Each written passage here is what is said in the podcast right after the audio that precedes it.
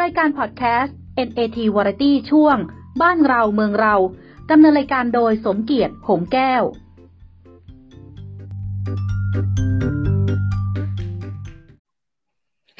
สวัสดีครับท่านผู้ฟังที่เคารพพบกับรายการบ้านเราเมืองเรา episode ที่ 18 นะครับ วันนี้ก็วันที่ 12 พฤษภาคม พุทธศักราช 2563 ครับ ก็ผมสมเกียรติของแก้วดำเนินรายการนะครับ อยู่กับคุณนพพรหอเนตรวิจิตรสวัสดีครับคุณนพพรครับ สวัสดีครับคุณสมเกียรติแล้วก็ท่านผู้ฟังครับ อันนี้ครับก็เช่นเคย เรามาพบกันอีกครั้งหนึ่งนะครับครับอ่าสัญญาณชัดเจนนะครับ ชัดเจนครับ ทุกอย่างเรายังเป็นสัญญาณที่โอเคเหมือนเดิมครับ เพราะว่าถึงเราจะหายไปกันไปสักช่วงหลังจากที่เป็นโควิด กันเนี่ยนะฮะ ก็ครับมาช่วงนี้ก็ดีขึ้นครับผมแค่สามเดือนเอง ครับเอ่อบ้านเมืองของเราก็นะมีดราม่าอะไรกันเยอะแยะไปหมดเลย เราคุยกันเรื่องตู้กันดีกว่าตู้ตกลงมันจะชื่อตู้อะไรเนี่ย ตู้ปันสุขตู้เอ่อแบ่งปันหรือจะตู้อะไรดีครับ ก็จริง ๆ เดิมเนี่ยฮะ อย่างอย่างโครงการเรื่องตู้ปันสุกเนี่ยนะฮะมันเป็นโครงการเนี่ย อันเนี้ยผมติดตามมานานแล้ว เอ่อมันมันใช้ชื่อตู้เนี่ยนะครับเขาใช้ชื่อตู้เนี่ยเป็นเดิมเขาใช้ชื่อเป็นตู้เอ่อเอ่อตู้บริจาคอ่าเอ๊ะไม่ไม่ใช่เอ่อเออเนี่ยเขาใช้ใช้ชื่อชื่อตู้ประมาณเนี้นะครับเพราะว่าตู้ตู้ปันสุกประมาณเนี่ยนะครับ ก็คือชื่อจริง ๆ ชื่อมันจะยาวกว่านี้ เพราะว่าเดิมที่โครงการอันเนี้ย ผมเห็นมาตั้งแต่ตอนที่เป็นโควิดตั้งแต่เดือนต้นต้นต้นเมษาแล้วเพราะหลังจากมีนาที่เราประกาศเคอร์ฟิวใช่ไหมฮะครับแล้วช่วงนั้นก็คนก็เริ่มจะปิดอยู่กับบ้านอ่านี่เริ่มจะอดเนี่ยอยากใช่ครับเริ่มจะมีปัญหาเพราะครึ่งเดือนตั้งแต่วันที่สิบแปดมีนาครับเป็นต้นไปนะฮะตอนนั้นใช่ช่วงที่ประกาศเคอร์ฟิวก็ครับตู้เนี่ยก็จะออกมาตอนช่วงต้นต้นเมษา ซึ่งอันเนี้ยผมจำได้ว่า เคยอ่านข่าวแล้วก็ได้เช็คข่าวทางอินเทอร์เน็ตอยู่บ่อยๆเนี่ยแล้วก็เจอว่ามีการทดลอง ทางแถบภาคอีสาน โดยเฉพาะที่คือที่ที่รู้กันตอนนั้นคือที่จังหวัดขอนแก่นอืมเพครับราะว่าเพราะว่าตู้อันนั้นแต่แต่โครงการอันนั้นเขาใช้ชื่อเขาไม่ได้ใช้ชื่อตู้ปันสุกนะครับ รู้สึกจะเป็นชื่อตู้อะไรสักอย่างเนี่ยผมยังไม่แน่ใจเดี๋ยวเดี๋ยวหาข้อมูลแป๊บหนึ่งแล้วก็เดี๋ยวจะแจ้งให้ทราบว่าตู้อะไรนะฮะซึ่งอันเนี้ยเอ่อผมก็ดูอยู่แล้วว่าเออ มันเป็นวิธีการที่น่าสนับสนุน เพราะเป็นเนื่องจากว่าเราตอนช่วงนั้นน่ะ เราไม่สามารถจะไปบริจาคให้ได้กับใครได้ง่าย ๆ การจะครับทำอะไรได้เนี่ย มันก็ลำบากเขาก็ไม่ให้เจอไม่ให้คนไปซึ่งซึ่งตอนนั้นคนก็เริ่มจะอดอยากกันแล้วบอกได้เลยใช้คำว่าอดอยากเลย เพราะว่าเนื่องจากว่าผมไม่ได้ทำงาน ไม่ได้ทำงานเลยครับ ครับนะครับ โดยเฉพาะอย่างที่คุณสมเกียรติอย่างที่เรารู้ๆกันก็คือเอ่อพวกแรงงานที่หาเช้ากินค่ำครับ แล้วก็หาวันนี้กินวันนี้ ใช่ อันนี้กลุ่มเนี้ยไม่จะมีเป็นกลุ่มที่ ลำบากที่สุด ใช่ครับ แล้วแล้วนอกจากนั้นก็คือ เนื่องจากว่าพอมีการประกาศนู่นประกาศนู่นนี่นั่นเนี่ยหนึ่งปิดหมดทุกอย่างร้านอาหารก็ปิดห้างก็ปิดงานไม่ได้ทำไม่สามารถจะไปซื้อของอะไรได้ทุกอย่างหมด ปิดหมดดังนั้นมันก็เลยเริ่มลำบากทีนี้ก็เลยมีคนบอกว่า เอ๊ะ หาวิธีการ ซึ่งอันนี้เขาเท่าที่ผมอ่านจากข้อมูลตอนนั้นนะนะครับ ว่าคือเขาบอกว่าเขายึดหลักตามคำสอนของพระพุทธเจ้าอืม ก็รับคือมีแล้วแบ่งปัน ใครมีมากแบ่งปันมาก ใครมีน้อยแบ่งน้อย แล้วคนเอาไปก็กินแต่พอดีพอเพียงประมาณนี้นะครับ ก็ก็มีการท้ากัน เป็นการท้ากันตอนแรกก็มีคนบอกว่าเอามาโพสต์ ว่าถ้าเกิดเราเอา คือตอนนั้นไม่ได้บอกว่าเป็นตู้นะฮะตอนนั้นบอกว่าถ้าเกิดเราเอาสิ่งของเนี่ยไปวางไว้ให้ที่จุดจุดๆหนึ่งแล้วให้คนที่ยากไร้เนี่ยมาหยิบไป ได้ไหมอืม แล้วเขามีคนพูดว่าบอกว่าอุ้ยเดี๋ยวก็หมดละเดี๋ยวก็โดนขนไปหมดอะอย่างงู้นอย่างงี้พราะคนอย่างงู้นนี่คนมันมีพวกเอ่อพวกขนของขนอะไรเยอะแยะอะไรประมาณก็ว่ากันนี้ซึ่งก็บอกอ่างั้นเราลองทำสี่ที่สี่จุดนะฮะ ก็ก็ลองกันที่ที่จังหวัดขอนแก่นถ้าถ้าผมจำไม่ผิดนะครับ คือที่นั่นจะเป็นที่แรกที่เราเห็นข่าวก่อน ก็มีการทดลองแล้วก็มีการแอบตั้งกล้อง ปรากฏก็คือ มีคนเอาของไปใส่ ก็คือทีมงานเนี่ยครับเอาของไปใส่เต็มตู้เลย ตอนนั้นครับรู้สึกจะไม่ใช่ตู้กับข้าวเนี่ยจะเป็นตู้ ตู้ธรรมดาหรืออะไรเป็นชั้นวางของธรรมดาครับไปวางไว้ แล้วก็ลองดูว่าใครจะมาเอา ก็ปรากฏว่ามีคนมาเอานะครับ มีคนมาหยิบติดของไป ก็คือชาวบ้านที่อยู่ในละแวกนั้นนะครับ ก็มาหยิบไป ซึ่งเขาก็มีเขียนป้ายป้ายนะฮะว่าหยิบแต่พอกิน เพื่อแบ่งปันคือแบ่งปัน เพื่อให้ทุกคนมีกินมีอยู่สู้กับโควิด อะไรประมาณตอนนี้รู้สึกจะเขียนสโลแกนประมาณนี้นะครับ ตู้แบ่งปันอะไรประมาณนี้นะครับก็จะเรียกตู้แบ่งปันใช่ใช่เขาเรียกใช้ใช้ตู้แบ่งปันอ่านะฮะอ่าตู้แบ่งปันนะครับ ตอนนั้นใช้ชื่อนี้ครับ ตู้แบ่งปันที่ออกละตู้แบ่งปัน แบ่งปัน แบ่งปันความสุข แบ่งปันความทุกข์แบ่งปันความมีอะไรเงี้ยเราจะเขียนก็จะเขียนแนวแนวแนว พุทธศาสนานะฮะที่บอกว่าตอนนั้นก็จะใช้หลักการนี้ แล้วก็มีการแอบตั้งกล้องถ่าย ซึ่งซึ่งคนที่มาหยิบของเนี่ยเขาไม่รู้ตัวหรอกแต่คนไปใส่ของเนี่ยรู้ว่ามีกล้องอยู่มุมไหน ก็จะเอากู้ตอนนั้นก็จะเอา คือตอนนั้นที่วางของเนี่ยถ้าลองวางเนี่ย มีทั้งมาม่าแล้วมีทั้งอาหารสดด้วยนะอืมครับดีครับมีมีเป็นแกงถุงถุงถุงถุงใส่ไว้เลยนะครับ รู้สึกว่ามันมีอยู่สี่จุดเนี่ยครับ จุดแรกเนี่ย ก็จะเป็นพวกของแห้ง จุดที่สองก็จะเป็นของแห้ง จุดที่สามเนี่ยมันจะใกล้กับตลาดนิดนึง ก็จะเป็นพวกของสด ใกล้กับวัดสองจุดเนี่ยจะเป็นของสดของจากวัดเนี่ยแหละครับ ถ้าทดลองก็คือของจากวัดได้เลยอะแหละก็มาทดลองใส่กันเนื่องจากว่ามีคนที่เขาทาแล้วเขาไปบริจาคที่วัดไงฮะ แล้วแล้วไม่ที่วัดเนี่ยไม่มีคนสามารถเข้าไปกินอะไรได้เขาก็ทำแล้วเขาใส่ถุงแล้วก็มาใส่ที่ตู้นี้ ซึ่งผลการทดลองครั้งนั้นที่เขาท้ากันนะฮะอาทิตย์หนึ่งเขาบอกว่าตู้เนี่ยพอจะหมดภายเท่านู้นเท่านี้ เอาเข้าในความเป็นจริงเฮ้ยคนที่คือเราเห็นสภาพคือคนที่ยากไร้จริง ๆ นะครับ ก็มาหยิบของในตู้จริง ๆ แรก ๆ ก็แบบกล้าๆกลัวๆไม่กล้าจะมาหยิบหรืออะไร แต่มีคนก็เคยบอกว่า เอาได้ครับ แบ่งปันไปได้ครับเอาไปได้คนนี้เขาถึงกล้าหยิบพอหยิบปุ๊บเขาก็หยิบไปเขาบอกเอาหยิบไปให้เยอะๆหยิบไปให้เต็มที่เขาเขาก็หยิบไปสามสี่ถุงแล้วเขาบอกพอแล้วเขากินวันเนี้ย กินแค่นี้พอแล้วอ่าพรุ่งนี้มาเอาใหม่ใช่ ซึ่งซึ่งซึ่งมันมันแต่คราวนี้เนี่ยถ้ามันเท่าที่เห็นเนี่ยอตอนแรกผมก็ไม่เชื่อแล้วนะ ผมก็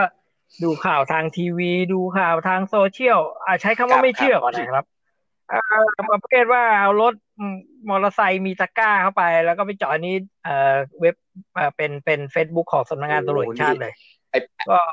จอดกันสามสี่คัน แล้วก็ขนของเนี่ย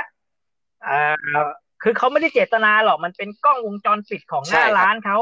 ของหน้าบ้านเขาอ่าเขาเขาเขาไม่ไม่ไม่มีความเจตนาที่จะจะส่องอะไรคือกล้องกล้องมันอยู่ก่อน กล้องมันอยู่ก่อนตู้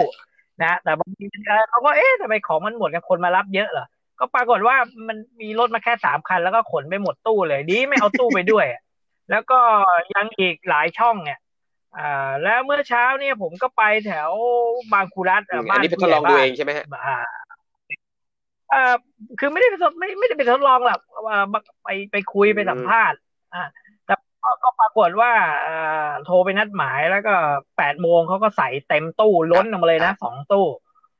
สองตู้นะขอย้ำว่าสองตู้ ตู้กับข้าว ตู้หนึ่งแล้วก็ตู้พวกเจลพวกอ่าแมส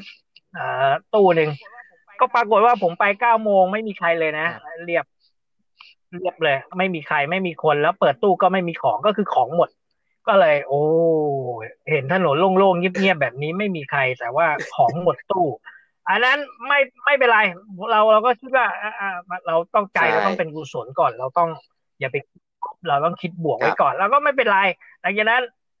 ผมก็ให้เขามาใส่เพิ่ม อ่าเขาก็มาใส่เพิ่ม ระหว่างใส่ก็มีคนมาปุ๊บอะไรเงี้ยก็ ก็เราก็ไม่อยากไปเบรกเขาหรอกนะคนหนึ่งก็ไอ้แค่นี้พอแล้วมาม่าหนึ่งไข่หนึ่งปุ๊บเนี่ย นี่มือนี้เรียบร้อย บางคนก็เจลสามสี่ขวด ยัดใส่กระเป๋าเออเราก็ยังไงอะ เราก็เห็นแล้วมันก็นะละเอียดใจมันก็มัน เออคือมันคุยกันลำบากนะ มันคือเราเราคือผมคือการศึกษาน้อยคำว่าการศึกษาของผมไม่ได้หมายถึงว่าเขาไปเรียนหนังสือหรืออะไรนะ การศึกษาของแต่ละคนนี่หมายถึงว่าการศึกษาทุกอย่างในสังคม เรื่องราวต่างๆ หรืออะไรการใช้ชีวิตอะไรเนี่ยนั่นคือการศึกษา ถ้าเขามันมีน้อยหรือคิดน้อยเนี่ย มันก็ธรรมดา ฉะนั้นไอ้เรื่องพวกนี้สังคมเราก็ต้องคอยขัดเกลาสิคอยคอยเอ่อให้ให้ให้คำแนะนำเขาเขียนป้ายตัวโตๆอย่างบ้านที่ผมไปมาเมื่อเช้าในตู้เมื่อเช้าไม่มีป้ายอะไรเลย มีมีแต่ตู้ปันสุกอย่างเดียว อ่าขณะเดียวกันผมไปที่โรงพยาบาลตำบลปรากฏว่าของเต็มตู้เลย ไม่มีใครกล้าหยิบตั้งป้องไว้เท่าไหร่ก็ไม่มีใครหยิบ ไปถ่ายไกลๆแอบแอบถ่าย ก็ไม่มีใครหยิบผมก็มันยังไงกันวะก็ดูคือโรงพยาบาลแห่งนี้มีคนมาใช้บริการค่อนข้างเยอะนะชุมชนแล้วคนป่วยก็เยอะอะพวกคนแก่ๆอะไรเนี่ยเขาก็มากันใช่ไหมเขาก็ไม่ค่อยสนใจตู้นี้เท่าไหร่หรอกนะเขาก็เขาก็ผ่านตู้นี้ไปแล้วก็ไปรักษาไปอะไรเงี้ย ต้องบอกเด็กว่าไปหยิบหน่อยไปหยิบหน่อยจะถ่ายภาพอินเสิร์ตไม่ไม่มีใครไม่มีใครหยิบแล้วของอยู่ในตู้เนี่ยบานเต็มไปหมดเลยเพราะว่าจุดมันเป็นจุดที่คนเยอะไงเป็นจุดที่เฮ้ยถ้ามึงประเภทเอารถมาจอดแล้วก็ขนขึ้นปิกอัพหรือเจอแน่ เจอประชาชนคืออย่างเคสที่คุณสมเกียรติพูดเนี่ยนะฮะ เคสที่เอามอเตอร์ไซค์มาสามคันเนี่ย ล่าสุดเนี่ยเขามีการเช็คเมื่อข่าวเมื่อเช้าช่วงเช้าเหมือนกันเนี่ยเขาเช็คมาคือ ก่อนที่จะไปเห็นคลิปวิดีโอนั้นนะฮะเขาบอกว่าไม่มีไปเอาจากจุดอื่นมาแล้ว เพราะก็บอกว่าอ่าคลิปอันนั้นน่ะคือเห็นในตะกร้ารถเนี่ยมีของเต็มตะกร้าแล้วเหมือนกันแล้วก็ไปจอดแล้วไปขนอีก ก็คือไปไปป้นมาแล้วจุดหนึ่งแล้วมาป้นที่อีกจุดหนึ่ง ใช่ใช่ก็เรียกป้นเลยทีนี้ทีนี้ต้องเข้าใจนิดนึงอย่างที่ผมเล่าให้ฟังตอนแรกเนี่ยนะครับเอ่ออย่างโครงการเนี้ยเดิมเนี่ยเป็นการทดสอบ ทดสอบก็เรียกทดสอบความมีศีลธรรมในใจของคน ในช่วงที่เกิดวิกฤตการณ์ครับ ซึ่งเอ่อผมไม่ได้อยากจะพูดนะว่าคนอีสานเนี่ยมีน้ำใจโดยส่วนใหญ่เนี่ย จะเป็นคนมีจิตใจที่ไม่เห็นแก่ตัวนะฮะ คนใต้ก็เหมือนกันคนใต้ก็นี่ฮะก็คือเป็นการทดสอบซึ่งเขาทดสอบแค่ตรงนี้เขาคือคืออย่างที่บอกคือเขาทาตามหลักพระพุทธศาสนาซึ่งโครงการเนี้ยมันวัดก็มีส่วนร่วมด้วยในเรื่องของของกิจกรรมครั้งนี้นะครับ เป็นกิจกรรมที่เขาอยากจะทดสอบดูว่าในช่วงที่เกิดวิกฤตการณ์แบบนี้คนไทยยังมีน้ำใจกันอยู่ไหมยังมีการแบ่งปันกันไหมยังมีน้ำใจในการเอื้อเฟื้อแล้วยังรู้จักพอเพียงไหมในตัวเอง ซึ่งที่ขอนแก่นเนี่ยนะฮะที่บอกอันหนึ่งอาทิตย์เนี่ยประสบความสำเร็จมาก คือคนหยิบก็หยิบแต่น้อย ก็ไม่เยอะ คนใส่ก็ใส่เต็มตู้นะฮะ แต่คนหยิบก็ไม่หยิบน้อยแล้วคนใส่ก็มีมีคนเที่ยวมาแบบเที่ยวดูใส่ด้วยนะไม่ใช่มาเที่ยวแบบหยิบนะมาเที่ยวดูว่าขาดไหมถ้าขาดปุ๊บเดี๋ยวมาเติมละขาดปุ๊บเดี๋ยวมาเติมละซึ่งซึ่งอันนี้เราก็ทำว่าเออ มันก็เป็นโครงการหนึ่งที่ซึ่งได้แล้วหลังจากนั้นมันก็มีตัวอย่างเพราะว่าอันนี้พอเผยแพร่ไปจากโลกโซเชียลปุ๊บใช่ไหมฮะหลังจากนั้นผมก็เห็นอยู่ว่าตั้งแต่ช่วงกลางเมษาไปจน ปลายเมษาเราก็ได้เห็นโครงการนี้ก็ถึงบอกว่ากลายเป็นชื่อตู้ว่าแบ่งปันความสุข เพราะว่าก็จะมีเขียนบอกว่าหยิบไปแต่พอพอดีอันเนี้ยเพิ่งก็มีการทดลองเริ่มทำกันหลาย ๆ พื้นที่ ก็เยอะขึ้นนะครับ อย่างที่บอกตอนนี้ล่าสุดเองเนี่ยตัวเลขยอดที่เขาเช็คกันทั้งหมดเนี่ยนะทั้งหมดมีทั่วประเทศนะครับมีทั้งหมด 51 จังหวัด ทั้งหมดก็คือ 249 ตู้ที่เช็คที่ตรวจสอบได้นะฮะอย่างอย่างอันนี้เองผมผมต้องบอกเพราะว่าตัวเลขเนี่ยพอดีผมได้มาจากเว็บไซต์ของไทยโพสต์ นะฮะเขาก็ส่งนักข่าวไปเช็คสำรวจดูนะครับ ก็มีเอ่อทางภาคเหนือเจ็ดจังหวัดนะฮะก็มีแม่ฮ่องสอนเชียงใหม่เชียงรายลำพูนลำปางแพร่นะครับ แล้วก็ภาคกลางก็มีประมาณยี่สิบจังหวัดมีกรุงเทพนะฮะนนทบุรีสมุทรปราการนครปฐมราชบุรี สุพรรณบุรี เพชรบุรี แล้วก็ประจวบนะฮะอยุธยาสระบุรี นครสวรรค์พิษณุโลก สมุทรสาครปทุมธานี กาญจนบุรี สมุทรสงคราม พิจิตรลบบุรีสิงห์บุรีเพชรบูรณ์ซึ่งอันนี้ก็คือเยอะแล้วก็อีสานก็สิบเอ็ดจังหวัด อีสานอย่างที่ผมบอกคือขอนแก่น ขอนแก่นมุกดาหารอุดรนะครับกาลสินมหาสารคามยะโสธรอุบลราชธานี นครราชสีมาบุรีรัมย์สุรินทร์และศรีสะเกดนะฮะแล้วภาคใต้ก็มีภาคใต้ก็มีสิบจังหวัดนะฮะภาคใต้ก็มีสุราษฎร์ภูเก็ตสงขลายะลานาราธิวาสนครศรีธรรมราช นะฮะปัตตานี สตูล พังงากระบี่นะฮะส่วนภาคตะวันออกก็มีสามจังหวัดก็มีชลบุรีและยองจันทร์อย่างชลบุรีเนี่ย ผมเนี่ยไปชลบุรีบ่อยๆ ผมก็จะเจอผมก็จะไปแอบดูเหมือนกันเพราะว่าชลบุรีเพิ่งจะเริ่มตั้งได้ เมื่อต้นเดือนที่ผ่านมานี่เองนะตั้งแต่ช่วงเดือนพฤษภาที่ผ่านมาเนี่ยนะครับเขาเริ่มตั้งแต่เขาก็เพิ่มไม่มีเขาก็เจอเคสที่มีคนแบบนี้เจอเคสผลพึ่งแต่พอไปตั้งอยู่ตรงหน้า ที่ที่คุณสมเกียรติบอกนะไปตั้งอยู่ตรงหน้าเอ่อที่ทำการอย่างที่เขาไปตั้งเอ่อหน้าหน้าที่ทำการเทศบาล หน้าโรงพัก ไม่มีใครก็ไม่กล้าหยิบ อ่า ไม่ค่อยเออไม่ไม่มีใครกล้าหยิบครับ ไม่ไม่คือคือก็มีหยิบบ้างแหละเออชิ้นสองเออชิ้นแต่ไม่กวาด แต่ถ้าเป็นเอ่อ บ้านชาวบ้านอยู่รับตาคนอะไรที่อยู่ไกลๆนานๆจะมีผ่านมาริมถนนนานๆจะมีผ่านมาสักหน่อยหนึงอ่าอะไรประเภทว่ากวาดนั่นไปนะฮะเลยอะไรเงี้ยมันก็ เดี๋ยวเดี๋ยวพักเดี๋ยวพักสักครู่แล้วเดี๋ยวเรากลับเนี่ยมาเนี่ยคุยกันอ่าเรื่องได้เรื่องได้กวาดกวาดๆกันเนี่ยนะ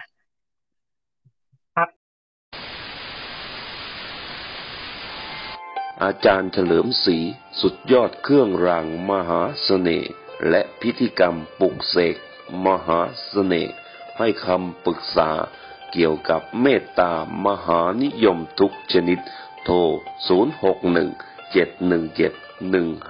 1584 หรือ 061 717 1585 ครับ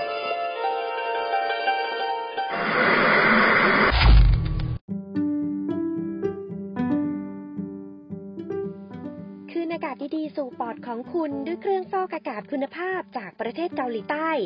กำจัดฝุ่น PM 2.5 เชื้อไวรัส และเชื้อโรคต่างๆ 99%เริ่มผ่อนเพียงเดือนละ 600 กว่าบาท ดูแลเปลี่ยนไส้กรองฟรี 5 ปี อากาศดีๆ ที่ใครๆ ก็มีได้ โทรปรึกษาได้ที่ 097 229 7987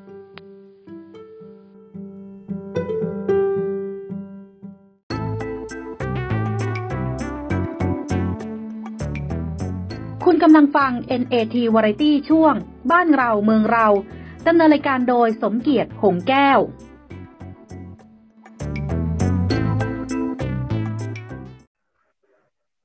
ครับท่านผู้ฟังพบกันในพบกันในช่วงที่สองนะครับ ของรายการบ้านเราเมืองเรากับผมสมเกียรติหงแก้ว และคุณนพพรหอเนตรวิจิตรนักนิเทศศาสตร์ครับ เราก็พูดคุยกันถึงตู้ ตู้อะไรล่ะ ตู้ปันสุข หรือตู้อะไรก็ อ่า แล้วแต่จะแล้วแต่จะพูดกันนะมันมีมันมีหลายหลายชื่อครับ โดยมีทั้งตู้ปันสุขตู้เติมน้ำใจ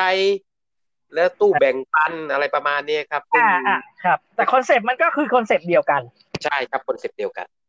อะคราวนี้เรามาคุยกันถึงพวกปล้น มันยังไงครับ ไอ้พวกปล้นอย่างที่เราคุยกันเมื่อช่วงแรกอ่าคือคืออย่างอย่างนี้ต้องเข้าใจนิดนึงอะนะครับ ในเรื่องของการทำตู้แบ่งปันเนี่ยนะครับ ต้องต้องบอกกันให้ชัดเจนว่าบางครั้งเนี่ยนะฮะอย่างคำหนึ่งเอ่อคำเนี้ยเอ่อรัชกาลที่เก้าท่านเคยอ่าดำรัสไว้นะครับ ในเรื่องของอการจะทำให้สังคมบ้านเมืองของเราเนี่ย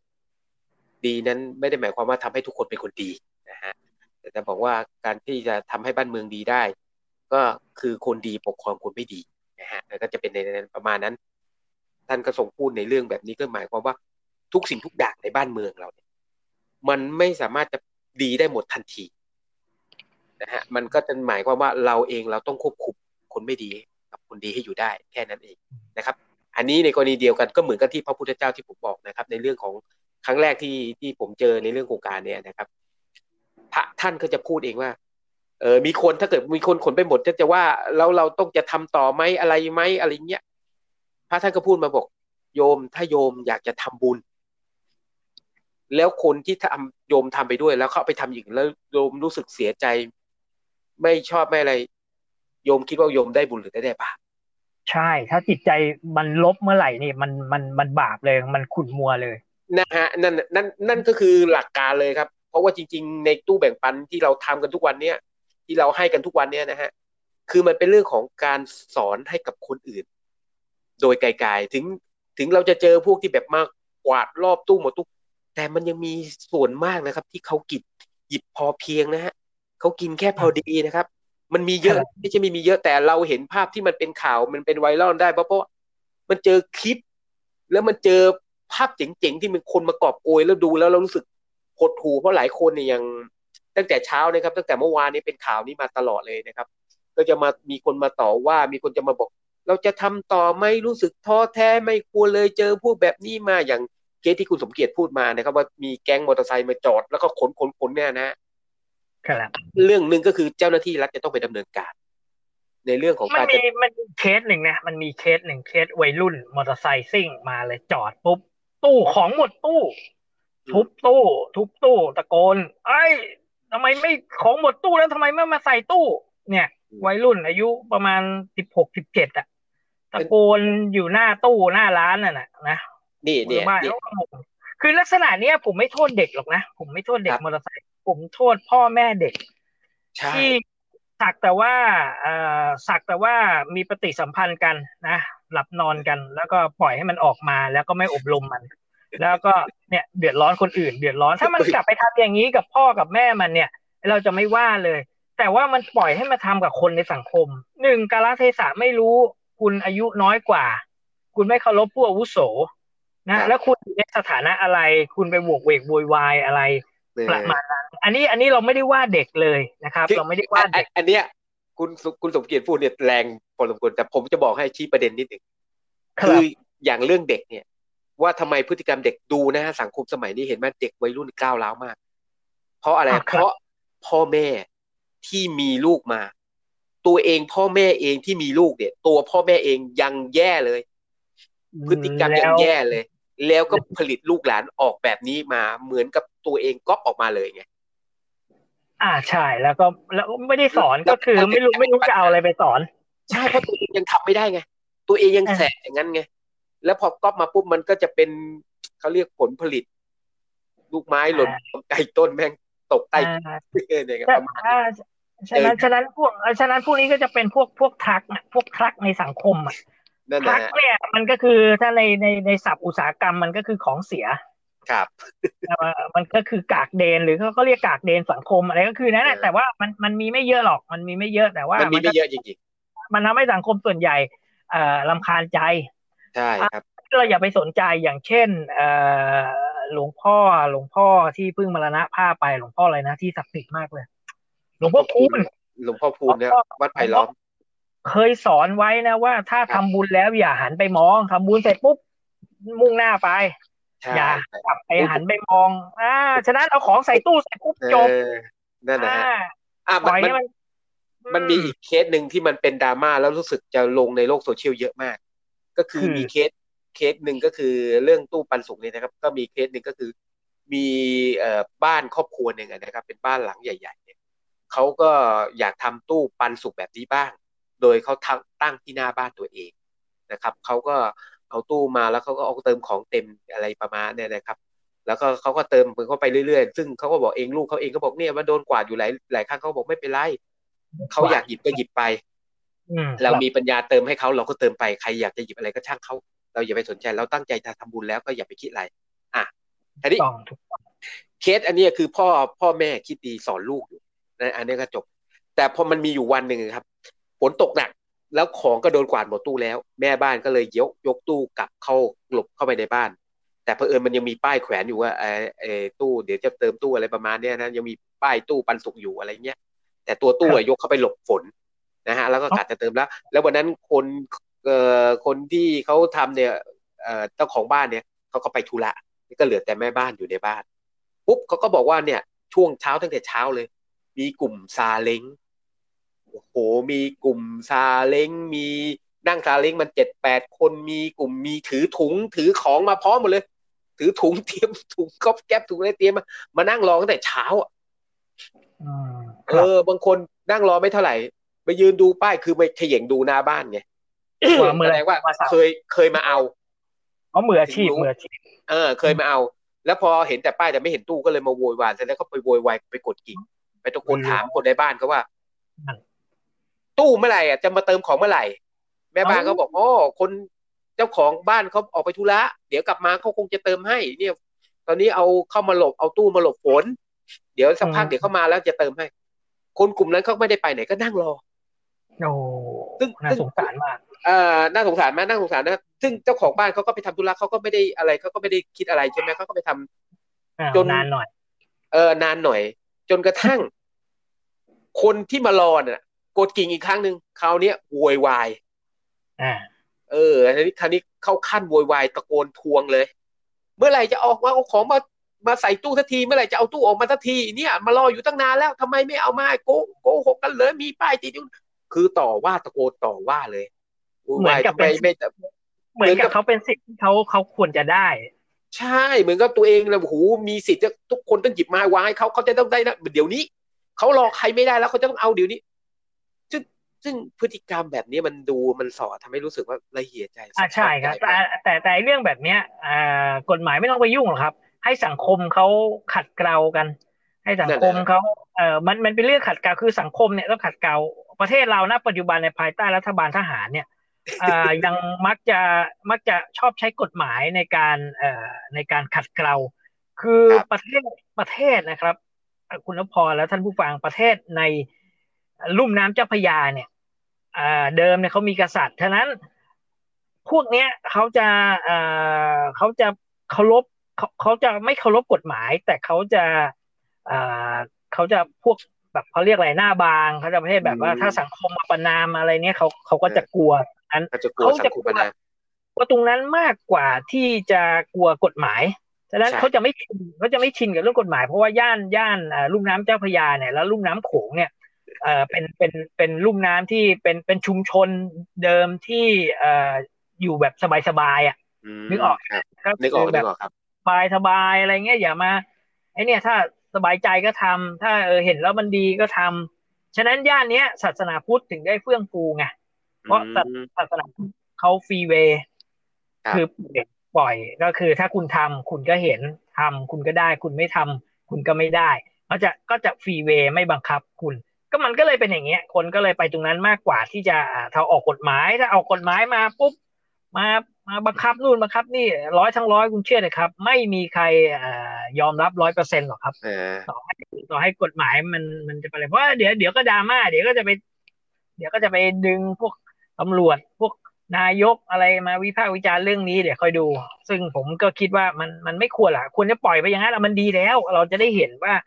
เออเนี่ยประเทศเราเนี่ยมันยังมีคนแบบนี้อยู่ ฉะนั้นเราต้องให้การศึกษาเขาคือเขาไม่รู้เขามาแล้วเขามากวาดเนี่ย ก็คือสังคมที่เขาอยู่เนี่ย อาจจะเป็นสังคมชุมชนแออัดหรืออะไรก็แล้ว แต่ที่แบบว่าปากกัดตีนถีบ มันจะต้องทิ้งเพื่อให้ได้มา ต้องดิ้นรน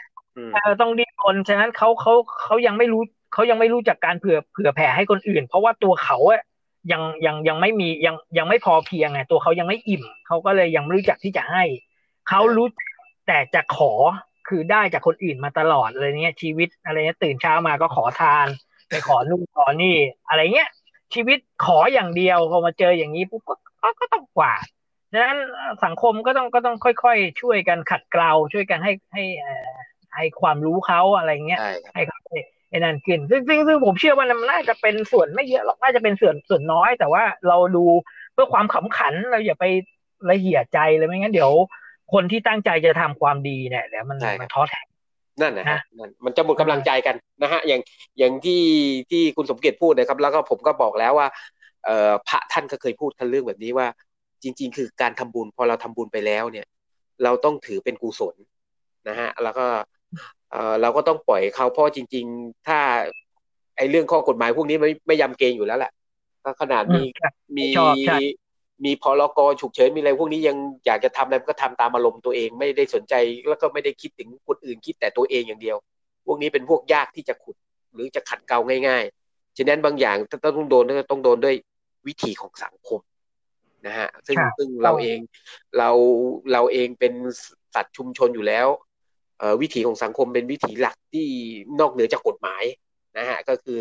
เราเจอกันในรูปแบบนี้เราก็จะต้องมีการใช้วิถีสังคมในการ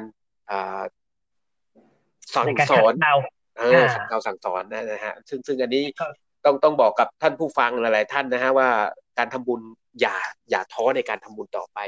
ซึ่งยังมันยังมีคนที่ที่เดือดร้อนจริง ๆ ยังอยู่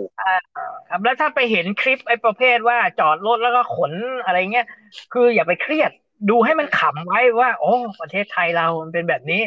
เดี๋ยววันหนึ่งเขาก็จะเข้าใจเองเมื่อของเนี่ยมันไปอยู่ในบ้านเขามันเยอะเกินไปเนี่ยครับถ้าเราคิดอีกมุมหนึ่งก็คือเขาขนไปเพราะว่าเออข้างๆบ้านเขาเออเขาอาจจะอยู่ชุมชนแออัดหรือสมัยก่อนเขาเรียกกันว่าสลับอะเนาะเออเอาไปเผื่อแผ่กันมั้งไปเผื่อแผ่คนในกลุ่มนั้น คือคือเราเราต้องแง่ดีสิใช่ไหมมันเอามอเตอร์ไซค์มาคันนึงไอ้นั่นมันไม่มีมอเตอร์ไซค์แล้วก็แบกแบกเหมือนเพื่อนอะเฮ้ย ฝากหยิบให้กูด้วยอะไรเงี้ยประมาณเออใช่มันก็ก็ต้องเอามาเยอะแล้วก็เอาไปเผื่อแผลให้คนอื่น คือมันจะใช่ไม่ใช่เราไม่รู้แต่ให้เราคิดแบบนี้ไว้ครับ เราคิดแบบนี้ไว้จิตใจเราเบิกบานเรากลับบ้านเราทำบุญ เราสวดมนต์เสร็จปุ๊บเรากรวดน้ำระหว่างกรวดน้ำก็นึกถึงบุญที่เราทำแบบแบบนี้ไปปุ๊บแล้วเราจะได้บุญ แต่ถ้าเราขุนมัวแบบเฮ้ยมันไม่นี่เราเราจะกรวดน้ำยังไงอะใช่ใช่ไหมเราจะแย่เราจะแย่ ก็เราเราเราขุนมัวใช่ไหมฉะนั้นก็ฝากกับท่านผู้ฟังไว้ ครับคุณนพพรวันนี้ก็เวลาก็ล่วงเลยกันมาแล้ว เดี๋ยวพรุ่งนี้เราคงจะได้มาคุยกันใหม่นะครับได้ครับยินดีครับแล้วก็เดี๋ยวดูสถานการณ์ใหม่ว่าเราจะมาคุยกันซึ่งหลังจากพ้นโควิด ไปแล้วเราคงได้คุยกันบ่อยขึ้นนะฮะและช่วงนี้ผมเองผมก็เตรียมดูเรื่องการเมืองไกลๆแล้วพอดูอนาคตหลังโควิด ไปเห็นบอกมีข่าวล่ำๆว่าจะมีม็อบล่ำๆ นะฮะเราอาจจะได้เห็นโอ้ยเวทีกันในรูปแบบหลาย ๆ รูปแบบนะฮะเราคงจะได้เห็นกันเยอะเอาไว้เอาไว้คุยกันใน episode ที่สิบเก้าครับผมตนานประมาณนั้นล่วงหน้าหัวเราะล่วงหน้าสำหรับวันนี้นะครับผมและคุณนพพรก็ต้องล่ำลากันไปก่อนพบกันใหม่ในวันพรุ่งนี้สำหรับวันนี้ ขอให้ท่านโชคดี มีเงินใช้ สวัสดีครับ สวัสดีครับ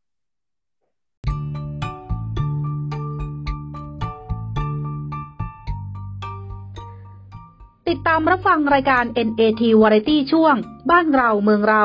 ได้ทุกวันจันทร์ถึงวันศุกร์หรือช่วงวันสำคัญทางพอดแคสต์ Spotify Google Podcast b u r g e r CarPlay iTunes และแอปพลิเคชันฟังเพลงต่างๆ ฟังแล้วหากมีประโยชน์ กรุณากดติดตามขอบคุณค่ะ